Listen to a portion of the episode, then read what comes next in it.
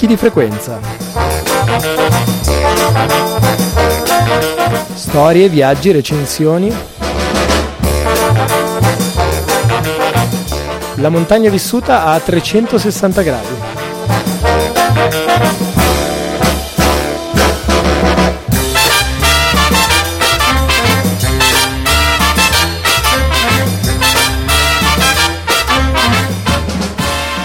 Venerdì 21 ottobre 2016 torna a picchi di frequenza con la seconda puntata della seconda stagione, che poi per complicare un po' le cose sarebbe la quarantesima volta che ci sentiamo sulle libere frequenze di uh,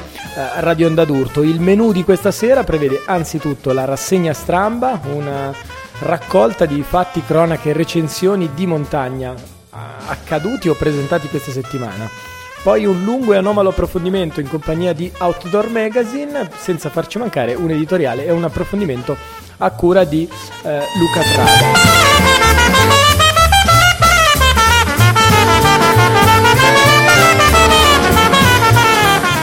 In quel periodo studiò meticolosamente gli 8.000 himalayani, i 6.000 peruviani, i 4.000 delle Alpi, i 3.000 delle Dolomiti e della Patagonia, le Seven Summits degli altrettanti continenti la lista delle montagne oltre i 60 gradi di latitudine nord e sud e così via. Si interessò di statistiche, di prime salite assolute, invernali, femminili per ciascuna nazionalità. Vide come ovvio che gli uomini e le donne tendono a classificare ciò che sta loro intorno. Interpretò ciò come necessaria pratica per mettere ordine nelle cose della vita, ma in fondo prassi un po' meschina e riduttiva, almeno nel mondo presumibilmente avventuroso e creativo dell'alpinismo. Il primo articolo di oggi è una segnalazione a cura di Federico Balzan su altitudini.it. Il titolo è L'ultra montagna. Tavolara, l'arrampicata sull'isola avvolta tra leggenda e realtà. La seconda segnalazione da planetmountain.com affirma Maurizio Oviglia che ci racconta la storia dell'arrampicata a partire dagli anni 90 proprio sull'isola eh, sulla costa nord-est della, eh, Sard- che si affaccia sulla costa nord-est della Sardegna. Parliamo um, di, sostanzialmente di vie d'arrampicata appunto che hanno almeno una ventina d'anni, che si affacciano a 200 metri a picco sul mare e insomma questo articolo ne è un'interessante recensione. La scorsa settimana vi avevamo parlato del Milano Montagna Festival, appena chiusa questa prima rubrica Luca Trada ne darà una tagliente recensione, eh, io però mi ostino a segnalarvi eh, quello che avviene sul territorio e quindi questa settimana vi presento Cine a Milano. Nato in collaborazione tra il Club Alpino Italiano e l'Università della Montagna, proprio all'Università degli Studi di Milano, dal 3 al 5 novembre 2016, tre giorni di appuntamenti e incontri per scoprire la montagna. In compagnia di chi vi chiederete? Anzitutto Simone Pedeferri, Nives Meroi, nomi che non hanno bisogno insomma di essere presentati, laboratori per grandi e piccini, ma anche un ciclista che è rimasto nella storia e nei cuori di tanti di noi, Francesco Moser. Quindi a partire appunto dalla, um, dalla, conferenza stampa di presentazione che c'è stata lo scorso 25 ottobre, il programma è disponibile dove? È disponibile su Mountain Blog, lo stesso portale da cui arriva l'ultima delle, eh, delle segnalazioni di questa settimana che anche qui è un po' particolare perché Parliamo di un gioco, di un videogame. Il titolo è Ice Flows, è gratuito, si trova sulle principali piattaforme di gaming per smartphone e vi vado a cercare due righe che ne parlano meglio di me. In breve, attraverso i cambiamenti decisi dal giocatore, l'estensione della calotta di ghiaccio aumenta o diminuisce e permette così di guidare alcuni pinguini al raggiungimento del loro cibo preferito, i pesci. Se si sbaglia, i pinguini finiranno nelle fauci di una foca leopardo. Il gioco, disponibile sul web, bla bla bla, si compone di diversi livelli che presentano sempre maggiori ostacoli e difficoltà ed è stato, come dire, progettato non soltanto da sviluppatori, ma da un team di scienziati inglesi per sensibilizzare proprio al tema dei cambiamenti climatici che ci ha visto non soltanto in passato impegnati in più di un'occasione, ma in questi giorni così concentrati anche sulla ratifica da parte dell'Italia e dell'Unione Europea degli accordi eh, siglati l'anno scorso in dicembre in occasione della ventunesima campi- eh, conferenza delle parti sui, proprio sui cambiamenti climatici. Un pochino di musica, Luca Trada e poi insomma entriamo nel cuore di questa seconda puntata di Picchi di Frequenza.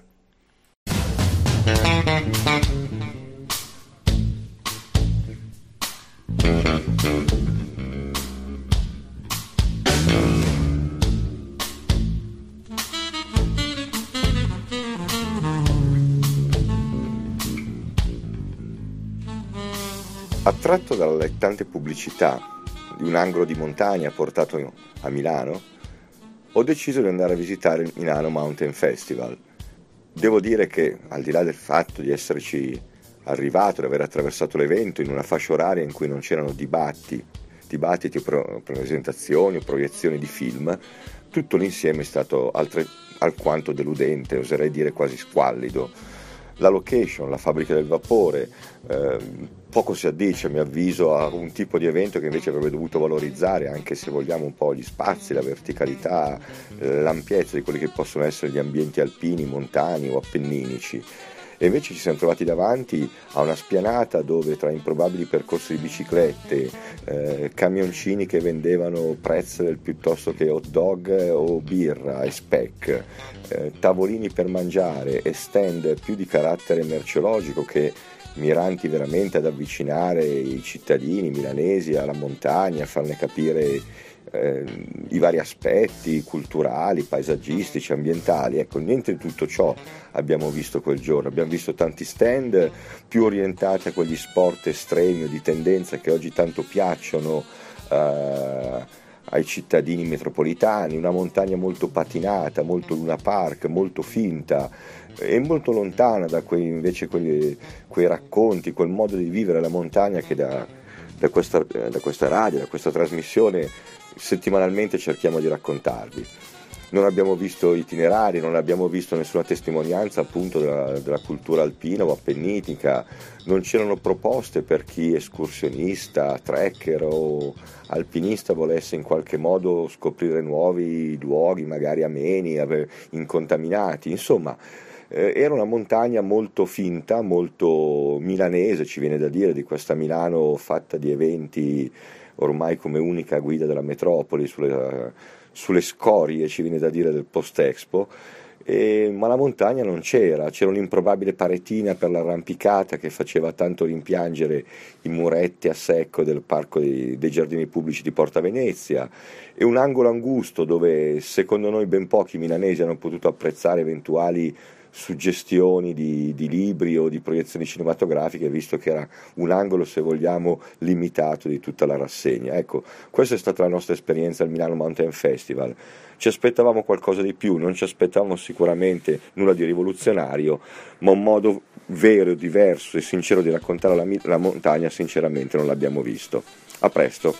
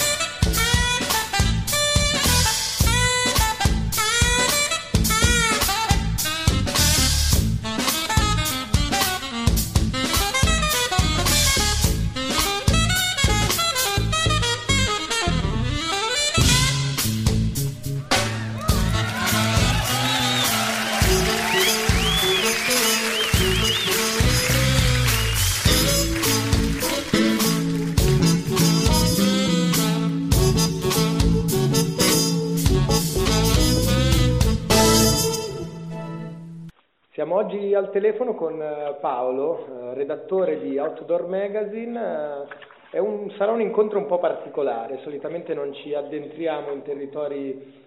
così, tra virgolette, commerciali, lo facciamo raccontando il progetto di una rivista che arriva proprio in quest'anno a compiere il suo decennale. Non è una rivista che trovate in edicola o in abbonamento, ma è una rivista di settore. Qualcosa in più lo chiediamo proprio a Paolo, quindi anzitutto un'introduzione eh, di quello che è anche un po' il tuo luogo eh, di lavoro e poi entriamo insomma in qualche curiosità, eh, sarà una, così, un'incursione in un territorio a noi sconosciuto. Paolo, raccontaci qualcosa.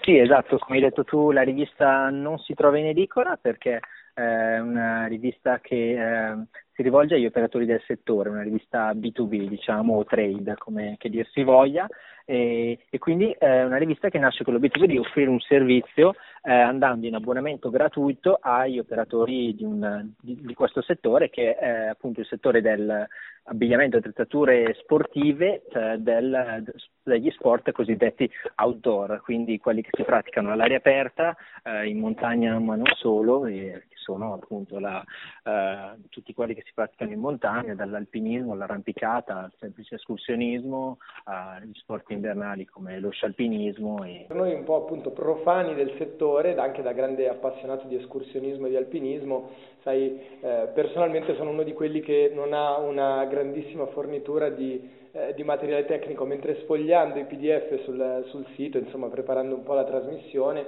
oltre al fiorire evidentemente insomma, di, di descrizioni tecniche che magnificano eh, le novità del prodotto, insomma si vede che si parla di nuovi materiali, di nuovi sport. Eh, puoi raccontarci qualcosa di com'è poi il lavoro eh, così anche redazionale nel confronto con le innovazioni che toccano le tante discipline dell'outdoor?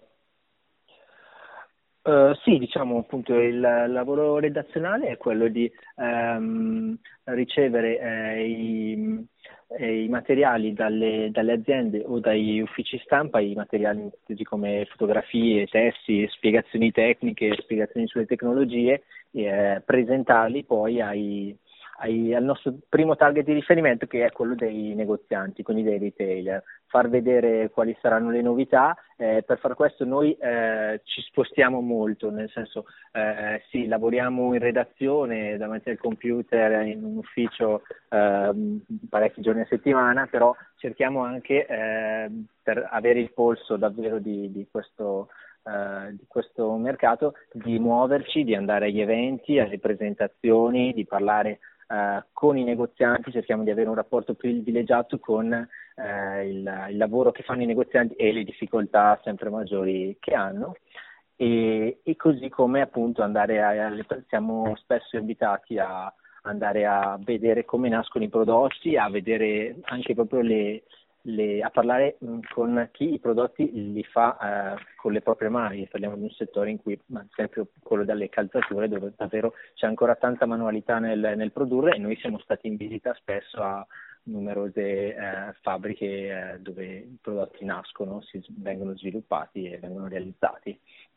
Ecco, in questa mescolanza, come dire, della, tra dimensione eh, commerciale di mercato e anche quella che un po' suggerivi come artigianale nella costruzione, nell'ideazione, nella progettazione di nuovi prodotti, eh, qual è lo stato di salute eh, così del settore? Come, eh, a partire ho visto anche negli ultimi numeri eh, della rivista che al di là della dimensione così della sponsorship, però ci sono, insomma, non vi negate la possibilità di fare commenti sulla qualità delle fiere, degli eventi, degli happening. Eh, che cosa ti sembra di aver capito in quella che è la tua esperienza? C'è, del, c'è qualcosa di nuovo interessante? È un settore che sconta dire, l'evidente contesto della crisi? Ci sono delle novità che stanno come dire, sconvolgendo un pochino la situazione? Che cosa ci puoi raccontare? Sì, è hai ricordato che appunto poi ehm, il, eh, il, polso della situazione eh, per averlo eh, noi andiamo sempre alle principali fiere del settore che appunto sono, sono due all'anno, eh, in realtà in Italia non c'è ad oggi un, un vero e proprio appuntamento, per cui eh, i due appuntamenti di riferimento del, del settore sono quelli di Friedrichshafen a, a luglio, anzi l'anno prossimo in realtà verrà anticipato a giugno, che è una, una località in Germania sul lago di Costanza, vicino al confine con la Svizzera, e che quindi vengono presentate e si chiama Outdoor la fiera, quindi tutte le, novi, eh, tutte le novità della stagione successiva ehm, de, degli sport outdoor e l'altro appuntamento è ISPO che si svolge invece alla Fiera di Monaco, quindi ancora più grande perché coinvolge sia il settore dell'outdoor ma invece gli, e tutti gli sport invernali più tradizionali e gli action sport, eh, gli action sport più tradizionali eh, legati alla neve, quindi snowboard e sci alpino, quindi eh, diciamo lo sci in pista di solito non viene tanto considerato un'attività outdoor perché, eh, per cui ecco questi sono i due appuntamenti principali eh, del, del, settore eh, in cui vengono sempre presentate le novità dell'anno successivo e dove sono presenti tutte le, le maggiori aziende e, e, noi appunto ogni anno siamo presenti poi per raccontarle tra l'altro facendo una tiratura eh,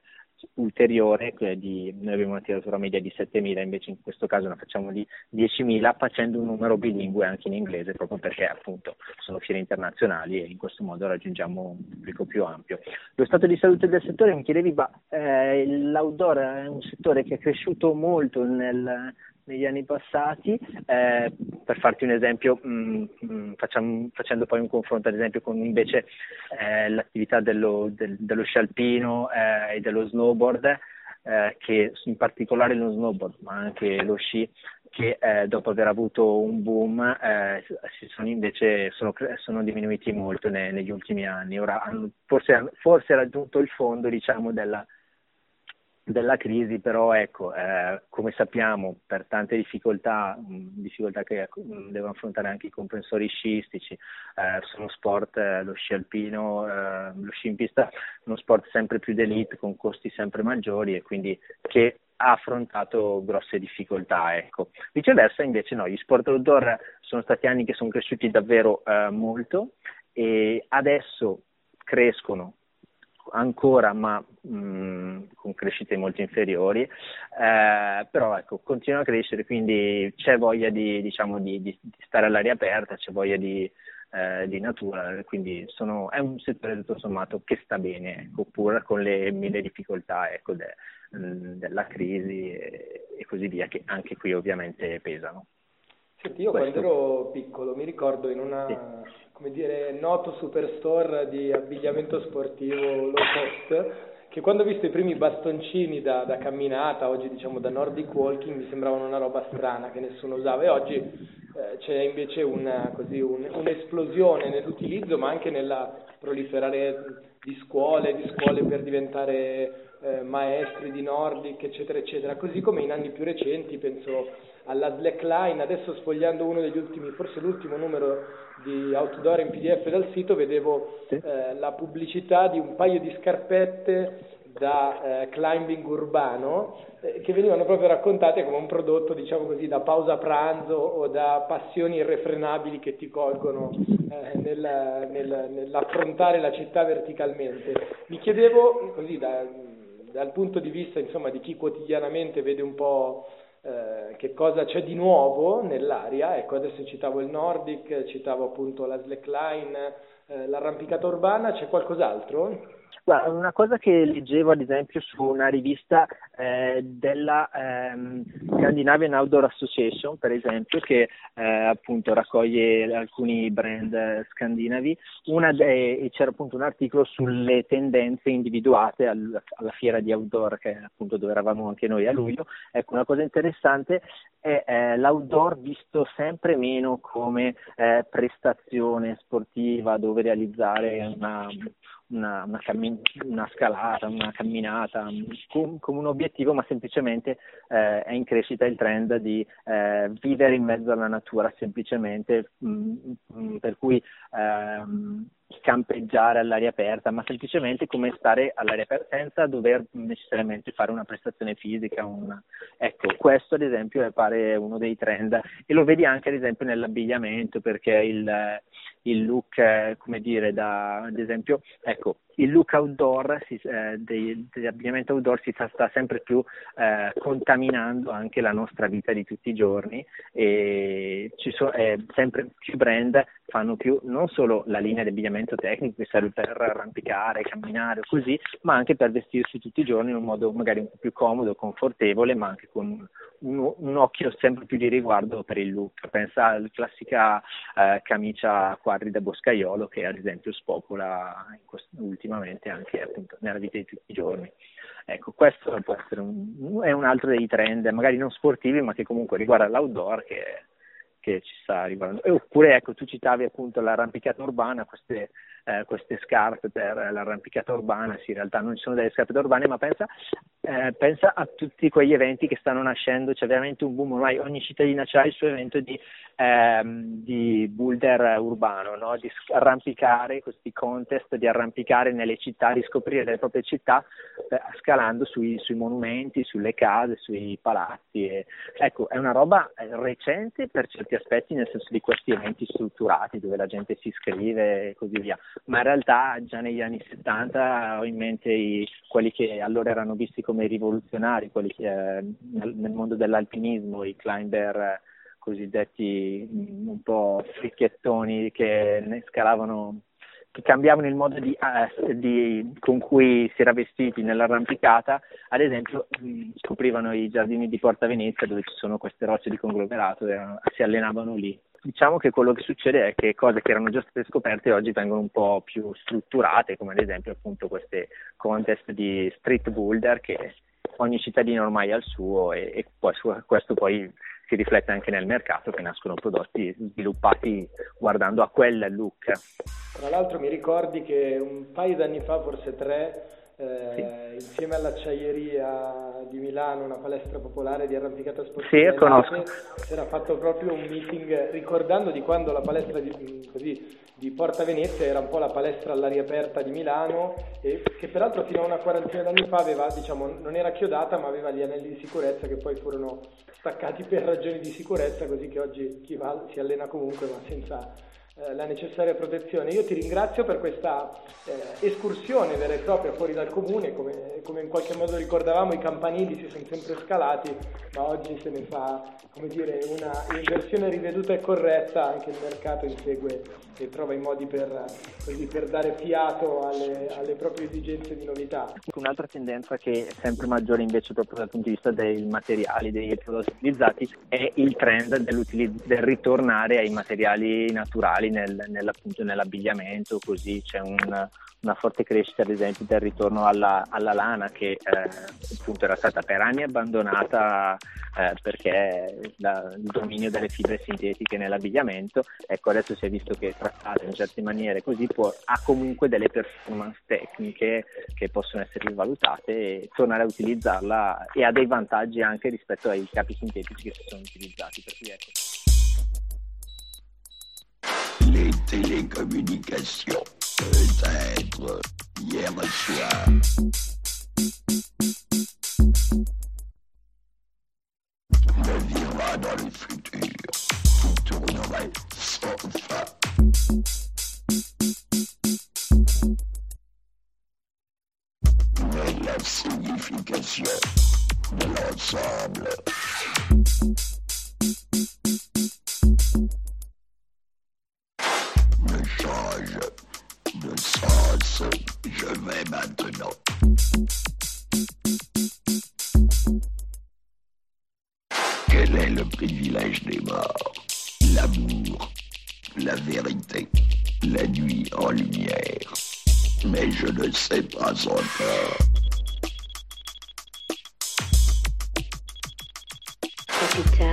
De la douleur.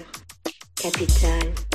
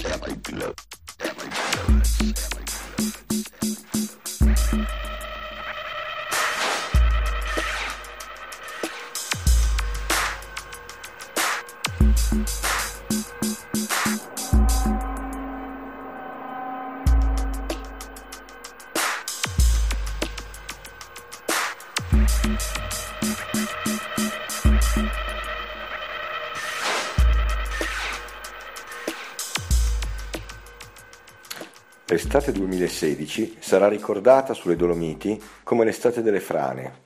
Frane nel gruppo del Popera, sulla Croda Rossa da un pezzo, sul Pelmo.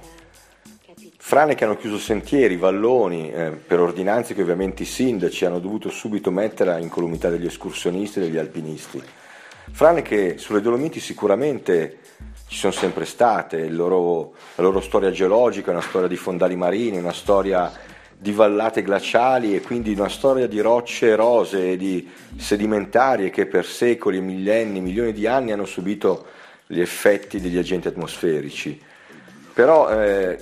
queste ordinanze ci fanno anche pensare a un'altra cosa, ci fanno pensare che in un'era di mutamenti climatici globali, in un'era in cui un clima sempre impazzito ci regala momenti quasi tropicali anche in autunno e inverni strani, ecco, ci viene da pensare che forse anche l'uomo ha una responsabilità, sicuramente sui cambiamenti globali climatici, come dicevamo, però ci, ci viene anche il dubbio che forse tutti quei milioni di tonnellate di automezzi più o meno pesanti, quell'antropizzazione spinta delle vallate alpine e soprattutto di molte vallate dolomitiche, non può essere immune da colpe rispetto a quello che sta accadendo, eh, vibrazioni e quant'altro, scavi per fare nuovi impianti, insomma la trasformazione delle montagne insieme agli agenti climatici indubbiamente hanno un loro ruolo. Allora ci piacerebbe pensare che così come le ordinanze chiudono i sentieri, chiudono i valloni in occasione di frane, prima o poi questi sindaci iniziano a chiudere strade e valichi e impediscono alle tonnellate di lamiere che ogni estate calpestano i valloni alpini di contribuire in loro maniera a far franare le montagne più belle del mondo. Anche questa puntata di Picchi di Frequenza volge al termine. Io come di consueto vi ringrazio per essere stati con noi, vi invito a idee, critiche, segnalazioni, suggerimenti, insomma quello che vi pare, anzitutto all'indirizzo mail abo.inventati.org, sul social network blu alla pagina Picchi di Frequenza o su quello azzurro all'account at abuzzote. Prima di salutarvi però devo cominciare a parlarvi di un appuntamento che riguarda un po' questa trasmissione, l'alveo in cui ha trovato i Natali. L'appuntamento per la prima volta dopo forse una quarantina d'anni è l'incontro nazionale dell'Associazione Proletari Escursionisti. Eh, il 19 e 20 novembre a Milano, a piano terra, quindi nel cuore del quartiere Isola e del suo sviluppo famelico e verticale, ci vediamo appunto in via Federico Confalonieri 3 per una due giorni di trekking urbani, cene sociali e una prima appunto assemblea nazionale. Sono invitati l'Ape di Lecco, Milano, Brescia e Roma, ma anche in, così, in qualità di osservatori tutti quei singoli, quelle soggettività che avranno il desiderio di essere in nostra compagnia. La cosa, insomma, sul tema torneremo nell'arco della puntata che abbiamo ancora nel mezzo, ma eh, vi invito a cominciare a segnarvela dando un occhio sul sito internet ape-milano.it oppure sull'evento sulla pagina Facebook Ape Milano. Vi invito a farlo anche perché, non per fare autopubblicità, ma sarà l'occasione, questo trekking urbano che apre da due giorni con appuntamento a Milano sabato 19 novembre alle ore 14 al dito medio che sta in mezzo alla, eh, a Piazza Affari, sarà appunto l'occasione per un trekking urbano un po' particolare in cui presenterò il mio nuovo libro. Non vi dico di più, andate a cercare e spargete la voce se ne avete voglia e insomma settimana prossima entriamo anche nel vivo di questo appuntamento. Grazie, ci risentiamo sentiamo venerdì alle ore 20 in punto sulle libere frequenze di Radio Onda d'Urto.